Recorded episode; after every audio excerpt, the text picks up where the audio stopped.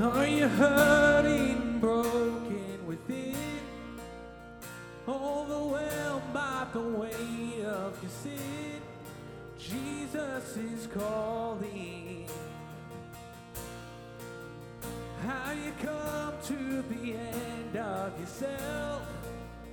Do you thirst for a drink from the well? Jesus is calling. Oh, come to the altar. The Father's arms are open wide. Forgiveness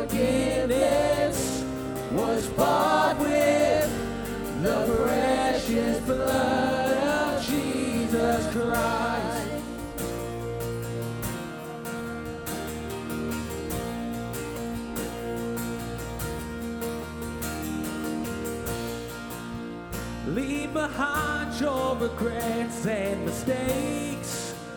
Come the day, there's no reason to wait.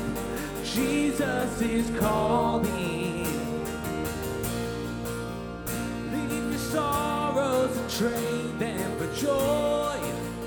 From the ashes, a new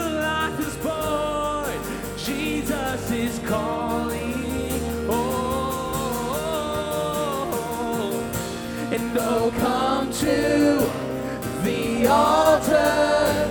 The Father's arms are open wide.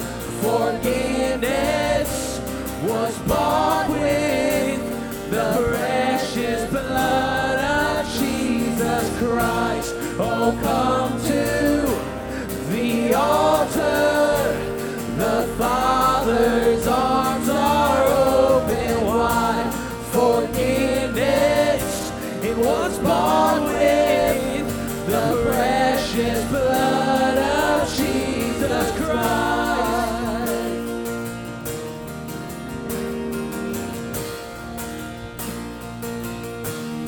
And oh,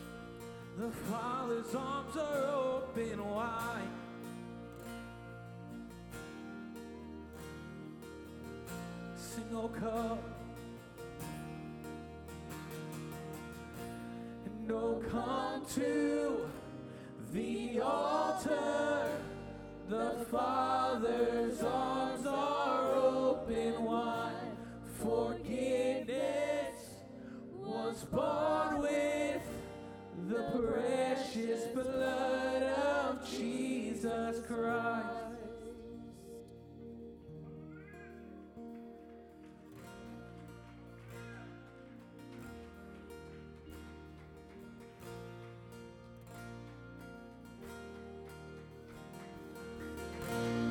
Go ahead and give the Lord a hand clap of praise this morning. Amen.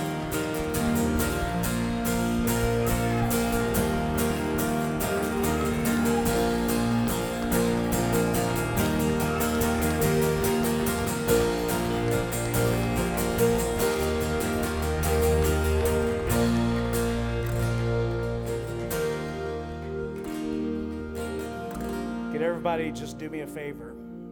Just kind of hold your hands up for a second and just shake it. There you go. Just shake it off. Shake it off. Right? We got we got pretty heavy there for a minute. We dealt with some stuff that steps on toes, and I know that. But that's right. That's all right. But we can shake it off.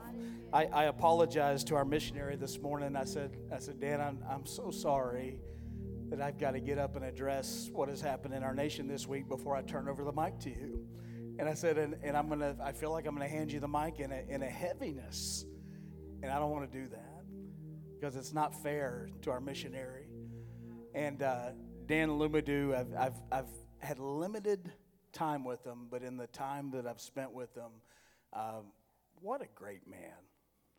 What a, what a great guy. And just, uh, I've, I've had lunch with him. Pastor Eddie and, and I had lunch with him uh, a couple of months ago. But uh, this morning in my office, as I was wrestling through my thoughts, and I was wrestling through the heaviness of this week, um, he gave me just some amazing wisdom, and it just rolled off of his tongue like he was ready to give it to me, like he had stayed up all night writing it, like I did you know, and it just rolled off of his tongue. And I thought, this is a man of wisdom.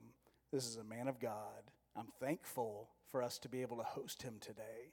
He's going to be speaking for the next 30 to 35 minutes. And then after that, church, would you uh, go see him in the lobby and just learn about what he's going to do and, and who he is as a person? And then if the Lord lays it on your heart, uh, he is still looking for monthly contributors and monthly sponsors to his ministry. And after speaking with him and seeing his, his mission, uh, if the Lord lays it on your heart, would you go ahead and, and do that and just make a commitment to him today? And uh, we would greatly appreciate that. We have, we have been shifting our mission focus since Jess and I got here. And one of the things I felt the Lord speak directly to my heart about missions for Redemption Point AG is that before we do anything else, we're going to take care of our home people right? And our, and our home people are our PenFlorida district missionaries. And some of you know what that means, and a lot of you don't. And let me share with you what it means quickly. Uh, it, Dan is, is from our home district, right? We're, we're an Assembly God church in the PenFlorida district, and he is from our home district. That means he, he comes out of the state of Florida and uh, and he is our home missionary. So so uh, I have made a commitment to God that this year we're going to focus on moving in and, and making commitments and taking care of our own home missionaries before we move out of that spectrum. Okay, so so Dan is one of those. So would you please make welcome uh, missionary Dan Lumadu today?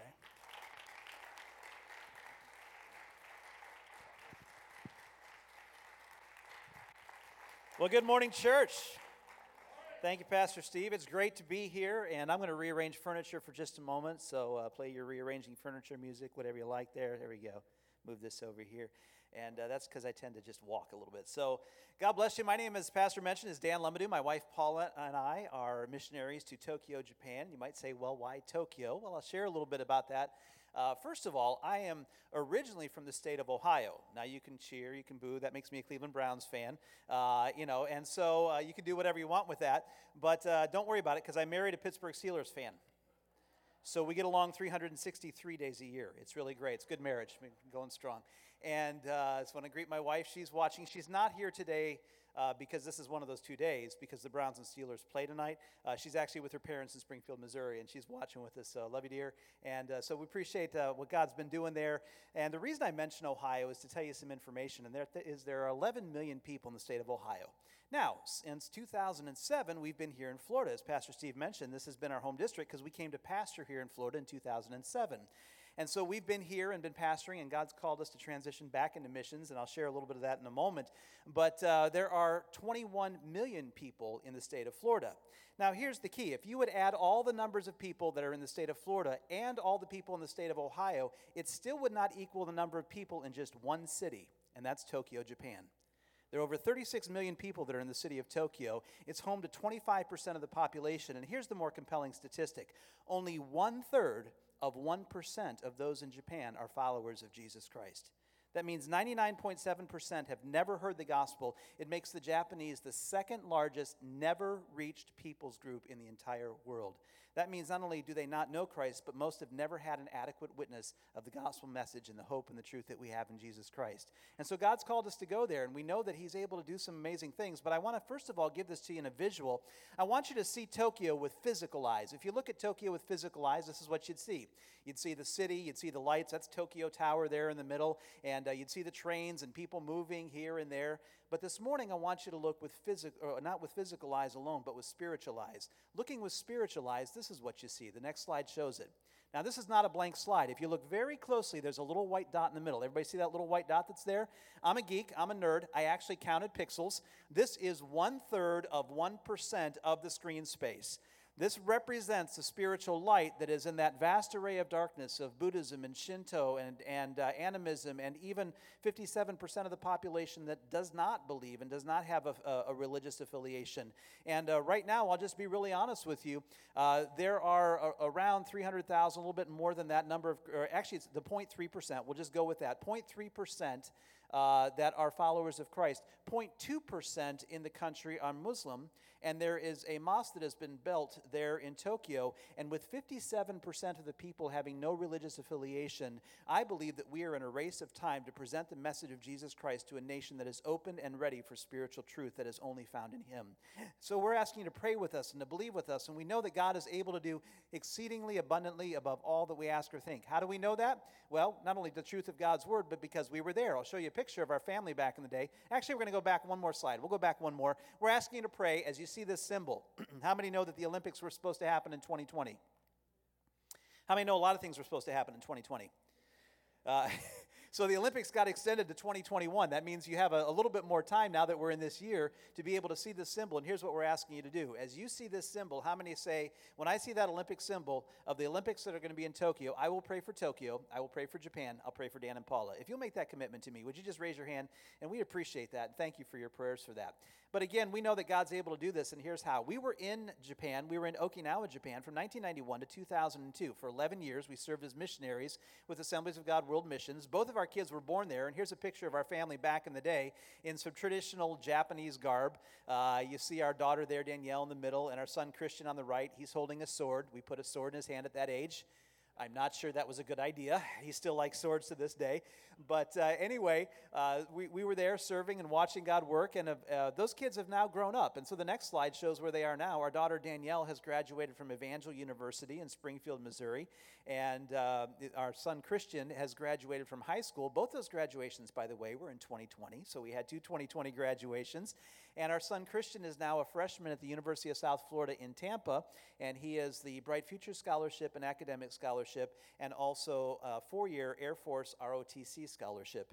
And so he has been called to serve as active duty in the military and the Air Force, and uh, after that to become a missionary. So we call his college plan a missionary budget friendly plan, and we're very thankful for that.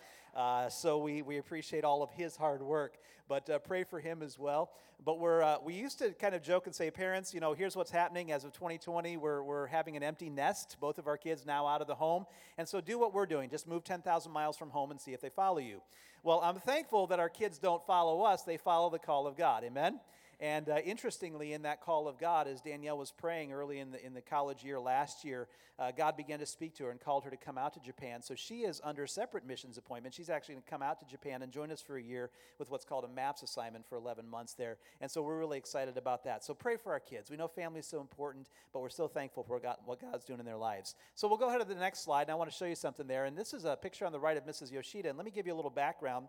When we were there in Okinawa, Japan, we went to a church that was serving mostly our U.S. military families and uh, personnel that were there. And uh, we served originally as youth and worship pastors. Then I became the lead pastor of the church. And so it was this ministry to a lot of U.S. military members that were there on the island. It was a wonderful church. And I just want to say that we love our U.S. military. That's going to be a part of our ministry. I'll share more about that. Uh, but we love those who serve and appreciate their service. And so I want to do two things. First of all, uh, Xavier, come on back up here if you would. Just run on up here. Uh, in the military, you will learn the custom of the challenge coin. And I will greet you with the challenge coin. And I just want to say, God bless you as you serve. And may the Lord bless you and keep you, make his face to shine upon you, be gracious to you, and give you peace as you serve our country. Thank you for serving. And so while you're clapping, if you have served in our U.S. military, go ahead and raise your hand, please. If you've served in our military, would you raise your hand? Anyone who's served, hold it up there. Would you give them a round of applause? Thank you for your service. Thank you for preserving our freedoms. Thank you for what you've done. And we truly appreciate it. So God bless you for that. And so we love the ministry, we love the military community, but what happens when God opens our eyes when we begin to look around? We realize the need of the Japanese people that were around us that needed Christ. And so we began to do some simultaneous translation. We went to Tokyo, we bought a transmitter unit, we bought some little uh, transistor radios. How many remember the old transistor radio with the speaker? And then we bought some wire head strap foam headsets there that you used to use with your Walkman. We won't even go there. But anyway, uh, before I date myself too much, um, and so we were doing this. We thought everything was going well until one day one of the Japanese gentlemen unplugged his headphones, and out of the, the speaker of the transistor radio, we heard the Japanese baseball playing during church, the baseball game. So, so we knew we, we, we super glued the channel of all those radios to the right frequency for our transmitter. That's called leadership, and we just took care of that problem there. And, and, so we didn't have that issue. But we saw God begin to move in some incredible ways. One of the women that came in and, and, and we watched her commitment of faith to Christ was Mrs. Yoshida. She's there on the right. And Mrs. Yoshida came in and she, she had this relationship with Christ that began, and she went home to her husband and she pointed in her house and she said that, I want this out of our home. And he said, You what? She said, I want this out of her home. He said, You can't remove that from our home. That's been in our family for over a 100 years. And she said, I don't care. I'm a follower of Christ now, and I can't have that in our home. It, it has to go. What she was pointing to was something called a Japanese butsudan, which is a wooden cabinet that's in the home that when you open it, it has various slabs or sticks with the names of deceased family members on it. And it becomes a prayer point. Then they pray to the spirits of those ancestors. And she knew that that was incompatible with her now faith in Christ. And so as she made that point and she pointed it out, he said, Well, I'll tell you what, if you find a way to preserve the names of those family members, we can get rid of it. And so, uh, understanding that, she got a big family Bible and she wrote the names of all those family members in that family Bible. And he said, Okay. And we brought that wooden butsudan onto the church and we tried to burn it. Now, I say tried to burn it because how many know the works of the enemy are not easily destroyed? But how many also know you can do great things for the kingdom of God with some liquid accelerant? And so we saw God uh, take care of that problem. We burned that butsudan. But here's the greater miracle. A few months later, Mr. Yoshida came in during Christmas time, and I had the privilege in the back of our sanctuary of leading him in prayer and faith to Jesus Christ. And it was a glorious moment. The family united. Their daughter gave her heart to the Lord as well. And we just rejoiced in what God is doing. This is actually a, a shot from a video clip that Mrs. Yoshida sent, knowing we're coming back to Japan, a different part of it, but just excited that we're coming back to that nation. And so uh, we're grateful. But here's what was cool during that time. As we were ministering, one of the dynamics that we notice is that Japanese people would walk in and they would walk into a sanctuary where we could sense the presence of the Holy Spirit. How many know that the Holy Spirit is the greatest agent for evangelism in the world today? The Holy Spirit is calling, the Holy Spirit is convicting, the Holy Spirit is working, the Holy Spirit works through you. And right now, you sense the Holy Spirit coming into this room in a manifest way. And when the Japanese people would sense that, what they would do is they would stop and they would say, Ikimochi des, this, this feels good. What is this? And we would say, What you're feeling is the power and the presence of the Holy Spirit inviting you to a relationship with Jesus Christ. And time and time again, church, we saw people come to faith on their first visit to the church because they could sense the presence of the Holy Spirit. One of those times was when my daughter, I was doing her, de- her dedication. Uh, she was born there doing her baby dedication. The sermon had nothing to do with salvation, it was just about family and commitment to the Lord. At the end of that, this woman came up and she was just weeping, and another Japanese woman came up and ministered to her right there. She gave her heart to Jesus Christ because she said she felt something she'd never felt before in her life. I was sitting in my office one day and there was a knock on the door. I walked out of the office and it was kind of would have been over here relative to the sanctuary. Walked into the sanctuary and there was one of our staff members with a Japanese woman and she was standing there and she took us back outside and she pointed up to the cross that was on the outside of the building. And she, she asked this question. She said, What is that? And her next question, or her next statement was amazing. Not only did she not know what the cross was, she said, It drew me in here. You see, she'd been walking along the street, and to get there, she had to walk up a driveway, up a hill, turn up another way, come up another hill to come in a building of people she didn't know to find out about something she didn't understand. And as she asked the question, we were able there to tell her about the cross and about Jesus, and she gave her heart to the Lord right there in the parking lot. I want to tell you, church, in this day, I know that there's chaos all around us, but there is a king who sits on the throne. There is a Spirit of God that is moving, and you, as an agent of the Holy Spirit, go out with his power and presence in you. You have the power to change the world around you because of the Spirit of God that lives within you. And so we want to encourage each and every person to understand that. Well, God was moving and working. We saw God do some great things. But I want to tell you another story. It goes back to 1907. How many of you were alive in 1907? Anybody alive in 1907? Okay, good. Uh, just checking. But there was a woman by the name of Lydia Lindsay who went to the Sendai region of Japan. And as she went there, she began to go to serve and work in a place called Miyagi Girls School. We have a picture of Miyagi Girls School there. It's not Mr. Miyagi, wax on, wax off. This is just happens to have the same name there. And she was working and serving there at first as an English teacher, later became the head of the English department in a school that was giving an education to young Japanese women and girls who were not elevated in that society at that time. They didn't get an education, they weren't elevated and respected in the same way. And so they were doing that and teaching them art and music and literature and giving them an education, but they were also sharing the gospel of Jesus Christ. It was established as an evangelical university. Uh, interestingly enough, today, that is now a university in, in, that is in that region, and it still has that mission of declaring the gospel of Jesus Christ. So, so pray for that as well. But she began to serve and to work there until something called World War II came along. When World War II happened, Lydia Lindsay was on the last ship that left Japan before Pearl Harbor was bombed. After World War II, Lydia Lindsay went back into Japan. She went back to that place that was war torn. The school had had some damage there. She began to help and rebuild. And here's what that tells us, church. Lydia Lindsay went back as someone who was a part of one nation who had literally been at war with another nation. There was a divide there. How many know there are divides and, and walls in our country today? Pastor talked about that today. But Jesus is the one that breaks down those barriers. Jesus is the one that overcomes those. And the love of Christ compelled Lydia to go past that wall into a nation with which we had just been at war. The love of Christ will compel you to go to those that you might think in the natural you can't go to. But God is the one who overcomes those barriers. And Lydia Lindsay went in there and she began to minister and serve again in 1951, she was given one of the highest awards given to, uh, by the Emperor of Japan. She held court with the Empress of Japan. Now, why do I tell you that story? To tell you this one. How many remember in 2011 there was a 9.0 earthquake that hit off the coast of Sendai, Japan? There were waves that were 30 feet high. Pastor, do you happen to know the height of your center of your sanctuary off, offhand? 30 feet. Imagine waves that are higher than this peak of the ceiling that washed six miles inland and killed 20,000 people. 10,800 were from that Sendai region of Japan where Lydia Lindsay had served. We were now pastoring in the States. We were here in Florida. As we began to watch this, our hearts were grieved. And we began to pray for, for Japan, for the people, for, for God to just work in that situation. As we did so, I was able to lay my hands on this trunk that I'll show you and lay my hands on this trunk as a prayer point because this is a trunk that Lydia Lindsay took with her all those years ago and then brought back. The reason I was able to lay my hands on this trunk is because this trunk sat in our dining room. And the reason it sat in our dining room is because Lydia Lindsay is my wife Paula's great great aunt. And for four generations, there has been someone in her family who have gone as missionaries to Japan.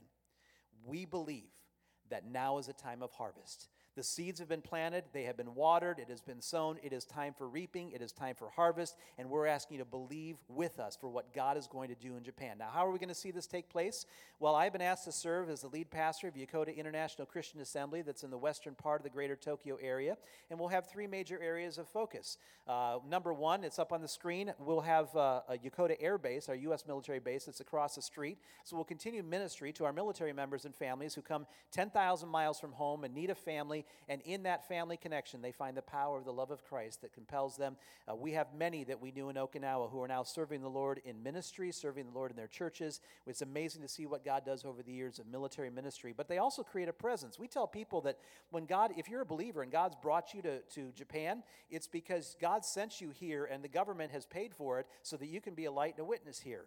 And then we watch God work in the international community. And this is what's cool is those people that come from various places around uh, Japan and they come from uh, countries that are all around there and come to Tokyo. Uh, as we see Christ working in their lives, when they go back to those countries or they go back and share the gospel with family and friends, they're oftentimes doing so in countries that we call closed or sensitive countries that we can't get missionaries to, but they're able to go back to. And of course, the Japanese. As the second largest never reached peoples group, we want to see God work. And God's given us a vision for not only pastoring those who are there and ministering and seeing more saved, but also establishing training and seeing God raise up young Japanese leaders who are filled with the power of the Holy Spirit and know how to move and work in the, in the power of God God's uh, Spirit to be able to touch their nation that so desperately needs Christ. So we're asking you to pray with us.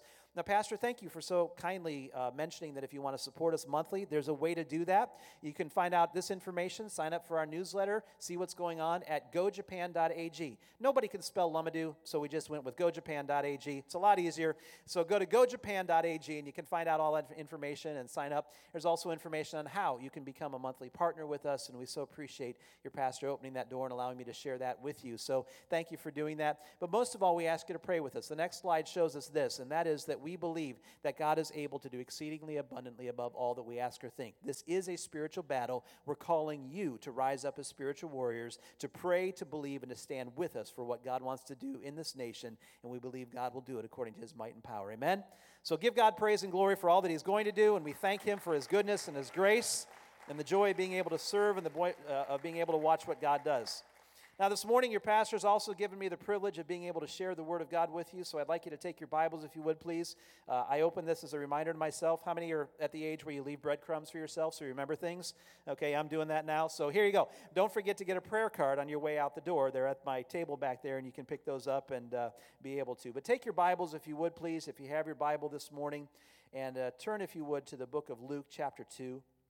We're going to look at Luke chapter 2 and we're going to start with verse 41. So Luke 2 41. We're going to begin there. We're going to read the lengthy passage there through 52. Uh, and so I'll just read this quickly. I'll, I'll go kind of quickly so that we can catch it and go into the main parts of it. So it says here in Luke chapter 2. Verse 41 Now his parents went to Jerusalem, Jesus' parents, every year at the festival of the Passover. And when he became 12, they went up there according to the custom of the feast. And as they were returning after spending the full number of days, the boy Jesus stayed behind in Jerusalem. But his parents were unaware of it, but supposed him to be in the caravan. Everybody say caravan. And went a day's journey, and they began looking for him among their relatives and their acquaintances. When they did not find him, they returned to Jerusalem looking for him. Then, after three days, they found him in the temple, sitting in the midst of the teachers both listening to them and asking them questions, and all who heard him were amazed at his understanding and his answers. And when they saw him, they were astonished, and his mother said to him, Son, why have you treated us this way? Behold, your father and I have been anxiously looking for you. In the Greek, it just creates this, this sense of being about themselves, just distraught. And he said to them, Why is it that you were looking for me? Did you not know that I had to be in my father's. I'm not going to read the word house for a reason I'll explain there to, in just a moment. But did you know that I had to be in my father's? But they did not understand the statement which he had made unto them. And he went down with them and came to Nazareth and continued in subjection to them. And his mother treasured all these things in her heart.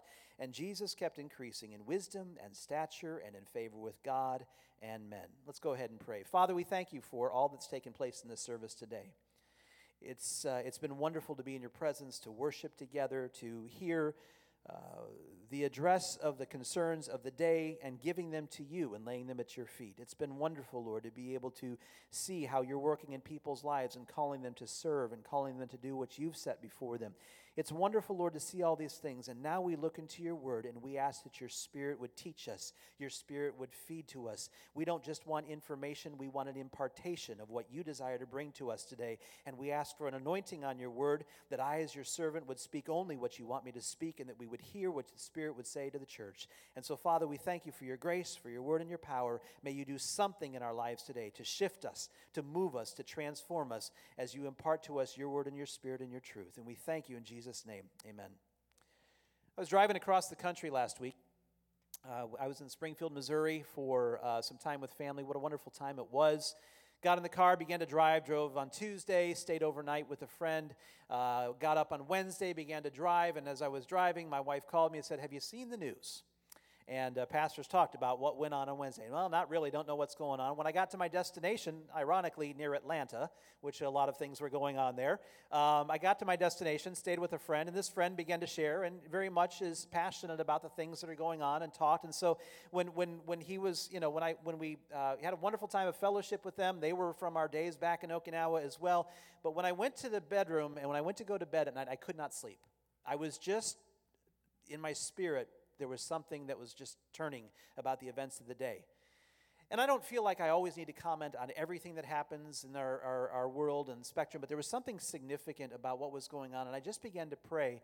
And as I began to pray, the Holy Spirit dropped one simple phrase into my spirit. And that was this I must be about my Father's business.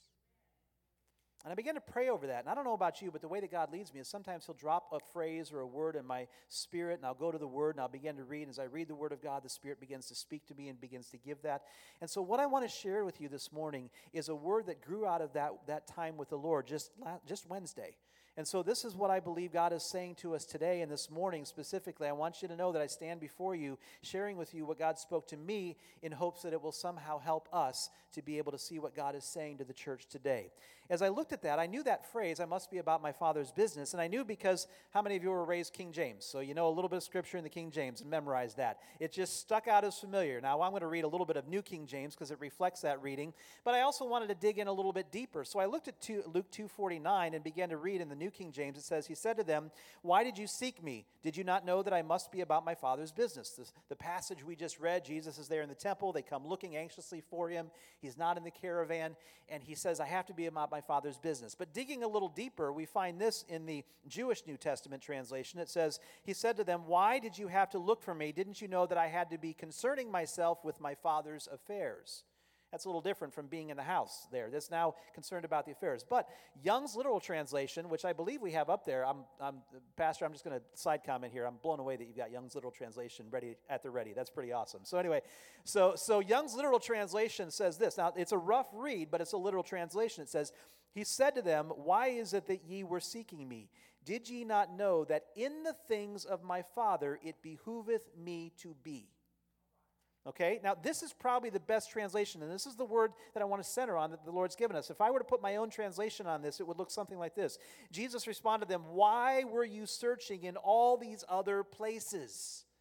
Did you not know that it is incumbent upon me to be occupied with all the things of my Father? If, if you were, we in this world today are searching in so many places, but Jesus is calling his church to say we must be about the Father's business. We have to be all about all that is the Father's. We must be wrapped up, not just drawn to, but occupied with, burdened with. The language in the Greeks put, puts a sense of binding together with the work and the affairs of the Father who is at work in the world today by the power of his Spirit. And, church, I want to tell you today that Jesus is calling all of us to come to this point and as I read this and as I prayed about this and I sought this and the Lord spoke to me about this, I must be about my Father's business. Now, when I say that phrase this morning, I want you to know it means all that I just gave in that translation. It means not just the business of the Father, but being about loving the Father and being in His presence and, and being about His affairs and concerns in this world and being about what He calls us to do. I must be about my Father's business.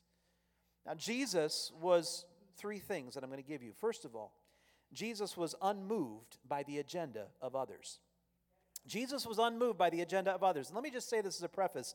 There are a lot of agendas that are battling for your attention right now, especially if you get on social media.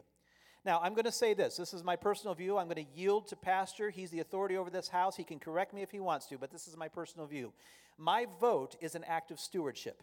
Just like God gives me tithe, talent, time, treasury, He gives me these things to be able to, to share my testimony as well. I am called to steward those, and I don't want to take that and just bury it in the ground. I want to use it for God's glory and purposes. My vote is something that I steward. When it comes time to vote, as a pastor, I share with my congregation this is the principles, these are the values, much like your pastor did today, and we steward that vote and we cast it. And we have a privilege there, not just a right, but a privilege of being able to do so in this country. However, we, there are some that are called specifically to serve in the civic affairs of our nation. Notice I didn't say politics. Politics happen in any human organization, in business, in church, and all sorts of things. Politics go on. And, but but in, in the civic affairs of our nation, or city, or local councils, or, or uh, governances, God may call you to step in there. If He does, let your character always shine more brightly let your character be that that honors Jesus. Let your character be that which glorifies God. God may call you to be a participant in some of the political processes, and maybe you're behind the scene. May your words always be full of grace, seasoned with salt, and reflecting the glory and the grace of God. But, church, I want to tell you that the enemy is doing something to distract the church today because if we are not called to those areas, we're getting too wrapped up about things that are not the Father's business, and it's time to get back to the Father's business. We should be concerned, we should be aware, we should work, but let us be about the Father's business and learn from Jesus today that he was unmoved by the agenda of others. He was not bound by their expectations. How many know that family can have expectations on you? Now, we've just come out of the holidays, right? Anyone have family that's kind of interesting? You've got that uncle that you're not going to name, but you're going to throw an elbow right now because you all know what you're talking about in the same row because it's the same family and you know who it is or your aunt or. Are you that person? I'm going to just ask you do you need to repent? Because there are two types of people in this world the type of people that bless somebody when they walk in a room, and the type of the people that bless somebody when they walk out of a room. Okay, so so you got to figure it out which one you are. But we have family and they have expectations and they have demands. And if we're not careful, we can become to succumb to those. And I want to tell you that in Japan, that's a major battle. The expectations of family keep people from following Jesus. And oftentimes there are consequences where they're rejected if they choose to do so. But Jesus wasn't bound by these customs. He was not willing to, to, to come and to do and to go, just go follow through the motions of religious activity. There was a higher purpose in the experience when Jesus went to the temple there. He was not bound to their caravan. Everyone say caravan. Now, I want to tell you this morning others want you to stay in their caravan. Your friends want you to stay in their caravan. All right? Now, I'm not talking about caravan as I have a Dodge Caravan. I'm not talking about a van. You're not trying to squeeze everybody in, you know, 25 college students in a Volkswagen. But anyway, so I'm not talking about that. I'm talking about the mind, the ideological processes, the philosophy, the values, the ideas, the practices, the things we do. Everybody wants you in their caravan because when you, especially as a confessing Christian, jump into their caravan and do what they do and say what they say and, and echo the world around us, you give credence to their values that do not align with the Word of God. And so they're desperately going to try to get you into their caravan. But, church, I want to tell you, there are times like Jesus, we got to say, I'm not riding in that caravan today. I am not going to be a part of this caravan today. God has a higher purpose and a higher call for my life. Your family may want you to stay in the caravan, your coworkers may want you to stay in the caravan, the world wants you to stay in that caravan. But sometimes you've got to look and say and open the door and say, I must be about my Father's business today. I'm not riding in your your caravan. I've got kingdom business to attend to. Now, Jesus, secondly, was unintimidated by the opinions of others. Not only was Jesus unmoved by the agenda of others, he was unintimidated by the opinions of others. We can marvel at the boldness of Jesus, but let's not ignore the methods that show the wisdom of Jesus in this situation. First of all, we can look at this and see that number one, he was there in the temple when they found him. He was listening, he was asking questions, and they marveled at his answers that he gave. What can we learn about how we interact with other people? Can I implore you to use this as you interact, even in the current events of the day to day? As we interact with the world around us, God's called us to be about the Father's business and to interact with people in these same three ways. Number one, he listened to learn. He listened to learn. One of my little tests, and I don't know if this is right, wrong, makes me warped, whatever. Um, I'm an introvert by personality, by nature. But one of my little tests is if I spend a half an hour talking to somebody and they never ask me one question about me, I probably will not be good friends with that person. Because they spent a half an hour talking about them. Okay? Don't be that person when we are in a situation with others and they might, might even have competing opinions, ask questions. And do you know the greatest disarming tool in conversation when somebody is emotionally out of control is to ask them a question? I won't bore you with the details of emotional intelligence, and that was part of a study I did. Anyway, so here's what you do. When somebody is emotionally expressing, you ask them a question because in asking a question, it forces them to go into a cognitive understanding and they have to begin to process intellectually and they can't just emote. Asking questions also helps us to learn information because, quite frankly, we don't know everything. I know I don't know everything. Look at your neighbor and say, Do you know everything? Some of you are smiling because you think that person thinks that they do, but you know that they don't. But sometimes they think that you know that they don't. Anyway, so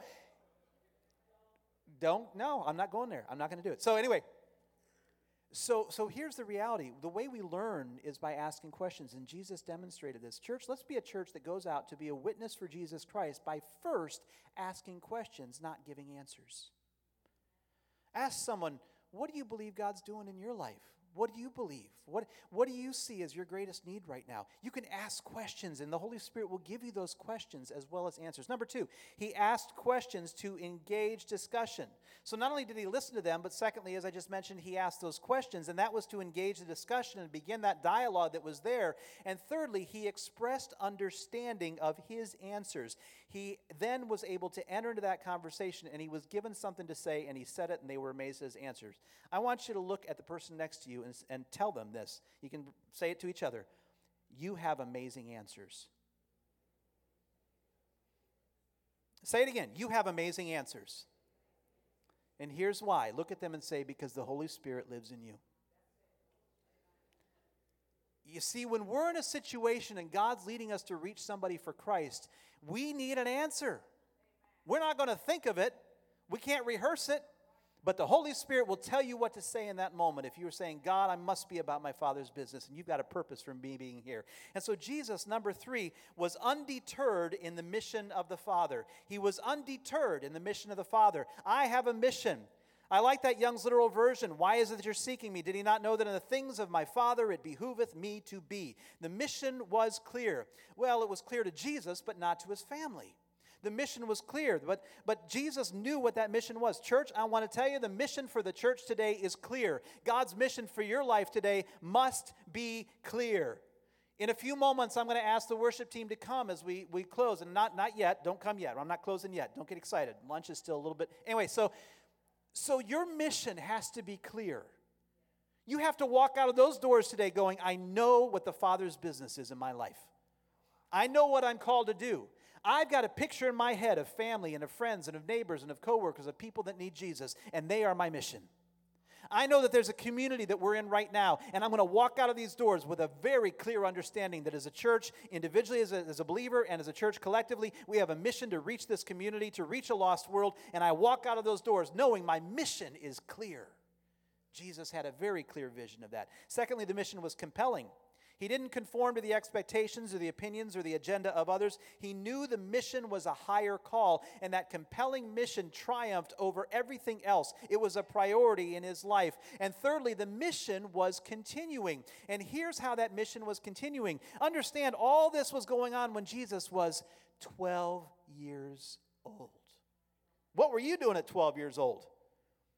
At 12 years old, Jesus has such a clear, compelling vision of this mission that he is there and he's doing all of this. And Jesus continues in that mission because I love Luke 2.52. I actually pray this over my children. Jesus increased in wisdom, in stature, in favor with God, spiritually, in favor with man, socially. He increased in, in the understanding that God gave him. He increased in the favor and the view that others had of him. He increased in his spiritual walk with God. He experienced in social skills and development to be able to work and interact with others to accomplish the mission of God. Jesus had to grow in those. And so we look at this, and I want to look at three things that will help you accomplish your mission. And you can write these down. If you, if you write these down, that'd be wonderful. Number one, he continued in submission to those in authority. He continued in submission to those in authority. Now, he, he said to his parents, Why were you wondering? I, didn't you know I had to be about my father's business? But when they said, Come, let's go, okay. And it says literally in Scripture, he submitted to them and went, and off they went. And so God places you in places where you will have spiritual authority in your life and, and maybe your pastor won't say it, but I will. Over this house, God has put him in authority, and he's put the leadership of this church in authority. And when you begin to move, and the pastor says, let's move this direction, and the church gets behind and says, yes, we will, it doesn't matter personal preferences, and I think we should do this, that. You pray, we come to unity, and God will use a unified church that understands how to come under the authority and the direction of the leadership that is there, so long as that leadership is moving according to God's word and purpose to accomplish the kingdom of God in this earth today. There's no limit to the power of this church. There's no limit to the reach of this church. There's no limit to the authority of God in this house. There's no limit to the anointing of God around these altars. And in this place, when the church rises up and says, Yes, we will go as God leads us to go, as those he has set before us lead us as well. And Jesus understood that at 12 years of age. Number two, he continued in growth in wisdom, maturity, spiritual growth, and social growth. In other words, he recognized he didn't know it all and he continued to grow and learn. Put yourself in the mode of being a lifelong learner. You always have something to learn, there's always a way to grow. I won't spend a lot of time on that. Number three, he continued in focus on the calling to be compelled to be about the things of the Father. Don't get distracted by the things of this world. Keep your call. I know that we have short attention spans that we can, you know, my, my family jokes with me. Oh, squirrel. You know, some of you know where that's from. All right, so so that's me. I'm like, boom, here, whoa, hey. But it's important in the kingdom of God to keep our focus on the mission that God puts before us. I will tell you, church, my eyes, my heart, my spirit, my mind is set on Tokyo. I love you all, but I want to be in Tokyo. I enjoy our nation. I'm thankful for our nation, but I want to be in Tokyo. Why? That's the mission that God's put before me. And I'm ready to go and ready to see God move in powerful ways to redeem people who don't even know there's a Savior whose name is Jesus. And yet, when they know and they see and they understand, God's power will be released in that situation there was a woman, a young woman by the name of Itsuko, who was there in the church in Okinawa. And she continued to come and to grow. And uh, later, after we left, she got married to a, a believer. And uh, he's from Korea. His name's Kim. And Kim and Itsuko are wonderful people. And, and they're continuing to live there. But they have been called to, as, as, as those who have been given a gift of evangelism. They are currently in the uh, Japan School of Ministry. They're learning, they're growing so that they can fulfill a call that God has in their lives. Yes, it was exciting for me to see Itsuko, eh, eh, you know, in her faith when we were there with her. But, church, it's more exciting to see the culmination of years of saying, I will grow, I will learn, I will keep my eyes on the call that God has before me. And as we all do that, something powerful happens. Now, fast forward. That's great to be able to look at this, but, but we talk about Jesus at 12 years of age. But if we continue the trajectory and we follow the rocket from launch to the upper atmosphere, take a look at the life of uh, a life that's committed to the mission of the Father that we see in Jesus, and you see these common hallmarks again. Now, around 30 years of age, as Jesus goes and he's journeying with the disciples, and I'm going to paraphrase the story, but I ask you to write down this scripture passage John chapter 4, verses 3 through 38. I'm not going to read the whole story, but John chapter 4, verses 3 through 38 we're told that Jesus leaves Judea. They're going through Galilee. They come to a well. Some of you know the story. As they come to the well, Jesus sits there, and the disciples say, Hey, we're hungry. We're heading to town. Jesus knows, No, I'm, i need to be here. And there's a woman that's coming there to get water, and this woman at the well is there. And they begin to talk and dialogue, and they talk about which is greater, that of our fathers, talking about the Samaritans, or that of the, your fathers, the Jews. Should we worship this way? Should we worship that way? Should we sing hymns? Should we sing choruses? Should we worship on this mountain? Should we go to that? That mountain? Should we stand? Should we sit? Should we? And so they began to have all these conversations about which mountain, rooted in the tension that was there between the Jews and the Samaritans. And, and as Jesus began to talk to A, a woman, in a day when he shouldn't be talking to a woman eh, in the, in the stature he had as rabbi. Number two is he was talking to a Samaritan, which he should not have been doing since he was a Jew and she was a Samaritan, and the cultural tensions were there. Jesus began to talk to her and tell her about her life. And basically, Jesus read her mail told her all about her life. Where's your husband? Oh, well, let me tell you about your life. And Jesus just lays out, How did you know that? I perceive that you're a prophet. One of the greatest quotes from that passage. Sir, I perceive that you're a prophet. No kidding. Okay, so, so, so what happens when you begin to speak with the authority of the Holy Spirit, people will say there's something different in this conversation. I perceive that there's something about this. And so as he did that, he began to share and began to talk to her, and the disciples come back, and she's talking, and he's talking, and they're like, hey, uh, weren't you hungry? And he makes this interesting, compelling statement in verse 34. I'm going to start with verse 33. Uh, actually, I'm going to go back to verse 31. Sorry, guys back there. Verse 31. Meanwhile, the disciples were urging him, saying, Rabbi, eat. But he said to them, I have food to eat that you do not know about. And I love the reaction of the disciples, always in the natural. Jesus had to shift their thinking from the natural to the spiritual. It took three years. Anyway, so he's, I'm just picturing Jesus with like hot pockets tucked in the robe or something. I have food to eat, you nothing. Would you like a hot pocket? You know, anyway, so just the brain, it, it, I see things in pictures. Anyway, So, so, so they say, he says, I have things to eat that you don't know about. And they said, well, uh, we're saying to one another, no one brought him anything to eat. Did he, somebody else bring him some food? And Jesus says in verse 34, My food is to do the will of him who sent me and to accomplish his work. Jesus was clear about the mission. I am to be about my Father's concerns. Jesus was concerned about the motive I do all of this because it is my food, it is my life, it is my sustenance. I do the will of the Father or I die. And maybe dying is the will of the Father, but I will die physically before I die spiritually. The will of the Father is what is most important, but it's also the very motive and my reason for being my reason for doing all that I do. Church, I want to tell you today, I want in my life to emulate the mission of Jesus and the motive of Jesus. My heart's desire is when all this is going on, all the chaos, everything going around, to say, Lord, I want to do your will. I want to be about the Father's business. And the reason I want to do that is because it's life to my soul, it's breath to my lungs, it's hope to my heart, it's food to my spirit, it is nourishment to my soul to be able to do the work of the Father each and every every day is not just left to a, a certain few who might stand up on a platform or those who hold some title or position. Every one of us, as followers of Jesus Christ, can say, My meat, my sustenance, my very food is to do the will of the Father.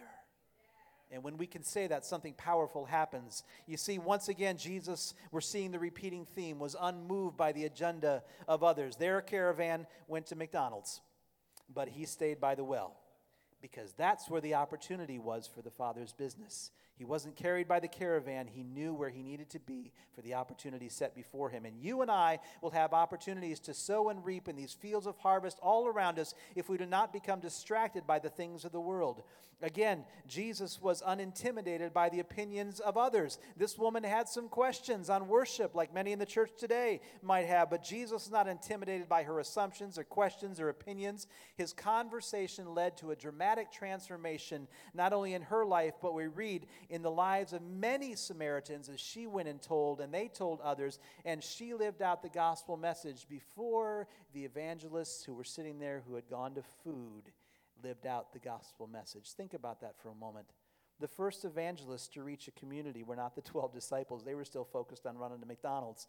The first evangelist was a woman at a well who went back to the Samaritans and said, There's a man here that's told me everything about my life, and you need to hear him and they came and they knew Jesus because he had impacted her life and she was willing to simply open her mouth and tell others about the glory of God. As long as we keep our eyes and our heart and our mind and our will focused on the mission, the business of the Father, he will work. So, what's the business of the Father to which he has called you? Where are the fields in which he's placed you? While the geography may change, the calling is consistent. And then, thirdly, Jesus was undeterred in the mission of the Father. We can easily be pulled into, into the customs of others. We, we can jump onto their caravan. We can be caught up in the things of this day. The chaos in the world may erupt around us, but the enemy wants to do three things. Number one, the enemy wants to keep us, individually and as a church, distracted. This is our daily private battle the battle against distraction. To keep our eyes on Jesus, the author and finisher of our faith, is our primary focus, and yet we can become so easily distracted. And that personal, private battle to not become distracted in our priorities and our focus is one that every one of us face every day that we wake up. I don't know about you, but things can distract us. That phone call, that message, the life gets going, business, you step into work, things distract us before you know it's been a day, two, three, and you haven't read your Bible and you haven't spent time with the Lord, and you've, you know, you've, you've, you've gotten frustrated and all these things that go on, and then you say, why? because we've gotten distracted. As a church, we talk about this. Churches talk about how should we do this? What method should we do here? Church, we must keep our eyes on Jesus because the distraction will keep us from the mission. Secondly, the enemy wants to keep us divided. This is our daily personal battle. One is our private battle of distraction, but the divisiveness is our personal battle as we relate to one another. Pastor said it so very well. The different reflections of where we may be politically, the different reflections of where, what sports teams you might like. You say, well, that's different. No, it's not. They're important. As a Browns fan in the playoffs for the first time in 18 years, I'm going to tell you there are some important. No, so so. no, I don't want to make light of it. These things are important, but let me tell you, it should never divide us should never divide us. It should never divide us. The day you walk out of a church because someone doesn't share your political opinion is the day you have become distracted and divided, and the enemy has scored a victory.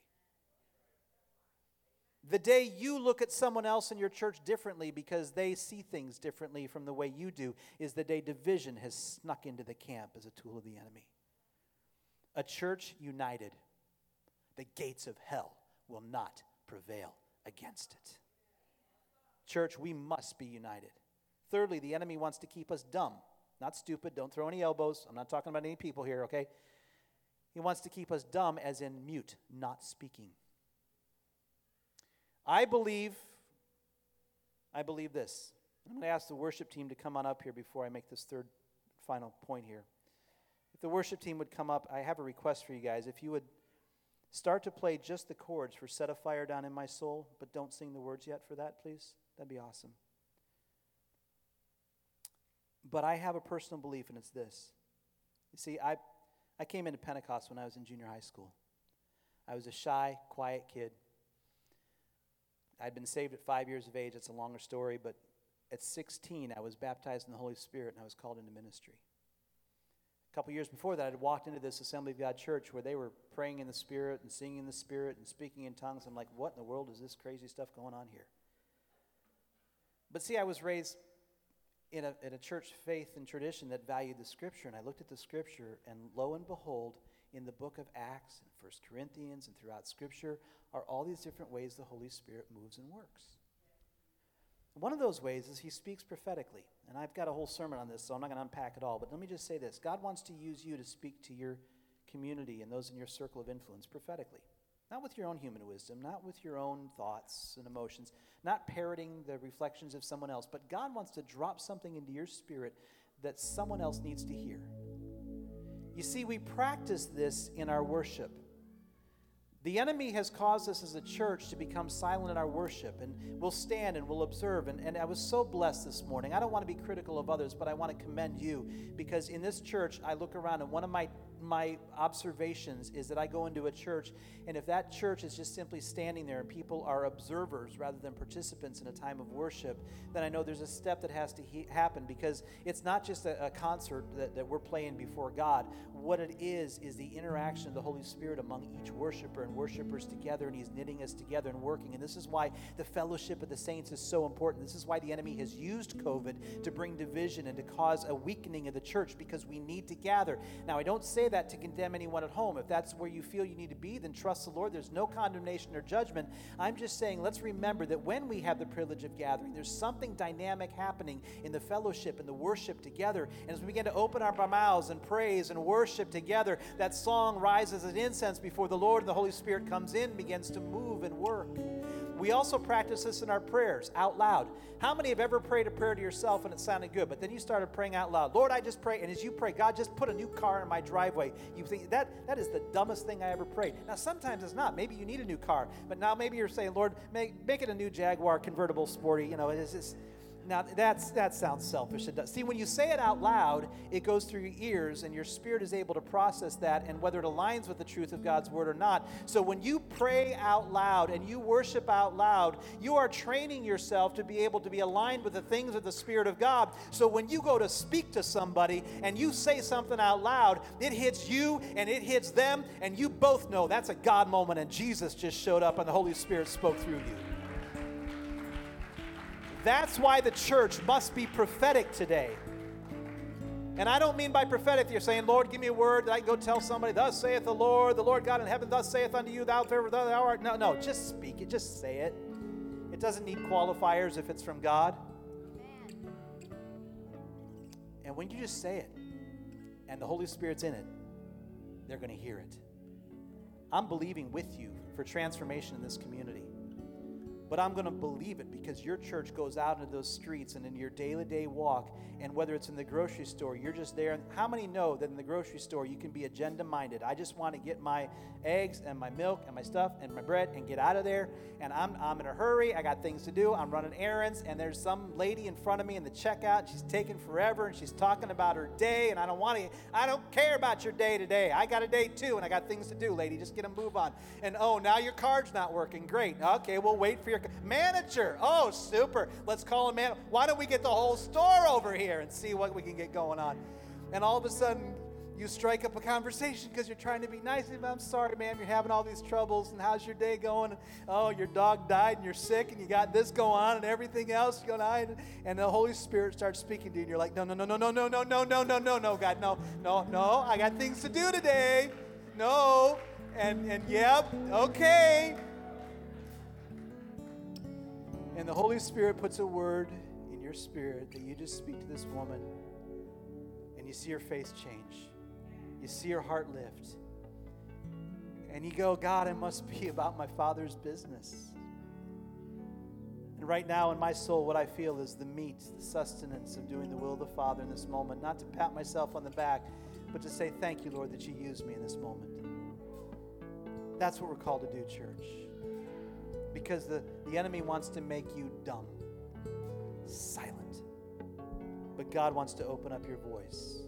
So I'm going to ask you to do a couple things. Just work with me if you would, please. First of all, I'm going to ask them to play this. Just raise the volume, but don't start singing the words. Church, stand with me if you would, please. We're going to do a couple things. Number one, I want you to lift your hands. I do not want you to clap. I don't have time to explain all that, but right now in this moment, don't clap. But don't sing the words to this song.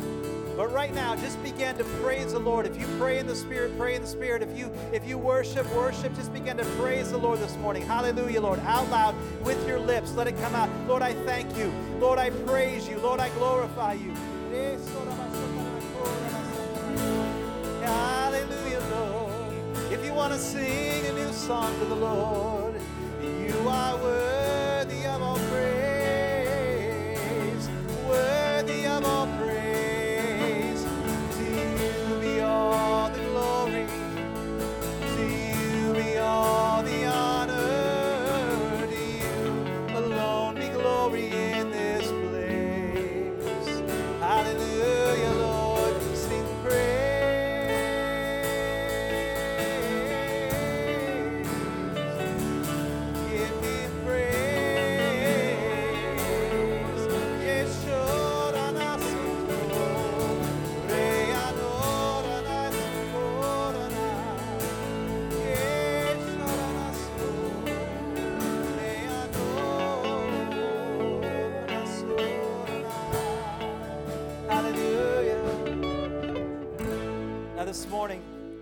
ask you if you're comfortable, and I understand people have different values right now with regard to distancing, and I want to respect that. But if you feel comfortable stepping out and coming to this altar, I'm going to ask the pastors of the church to come and, and stand behind you. Let's not do face to face if you're not comfortable with that. But if you say, I have become distracted, I have gotten in other people's caravans, I just lost focus. But today I want to say, yes. I must be about my Father's business.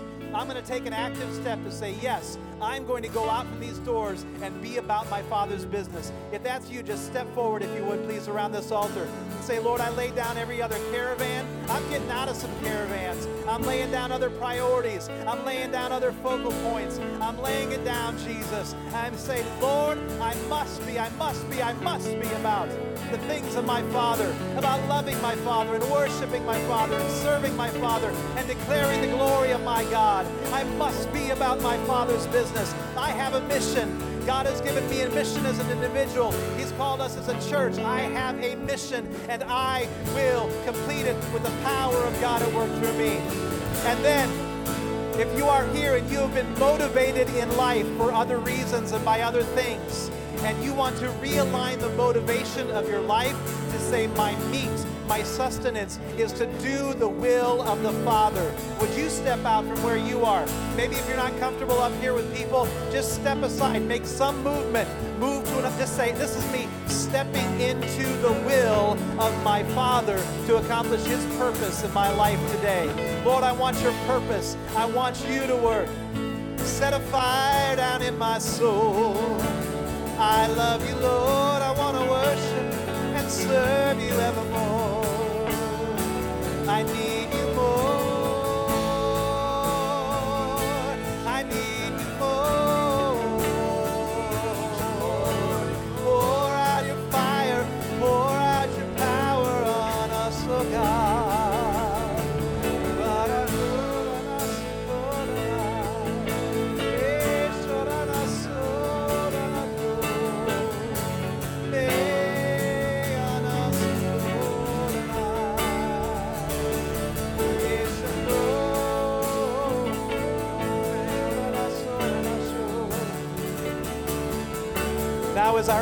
of response, I'm going to ask that we sing this song Set a fire in my soul. Set a fire in my soul, Lord. Set a fire down in my soul in that my I soul, can't Lord. contain, that I can't control. I want more of you, God. I want more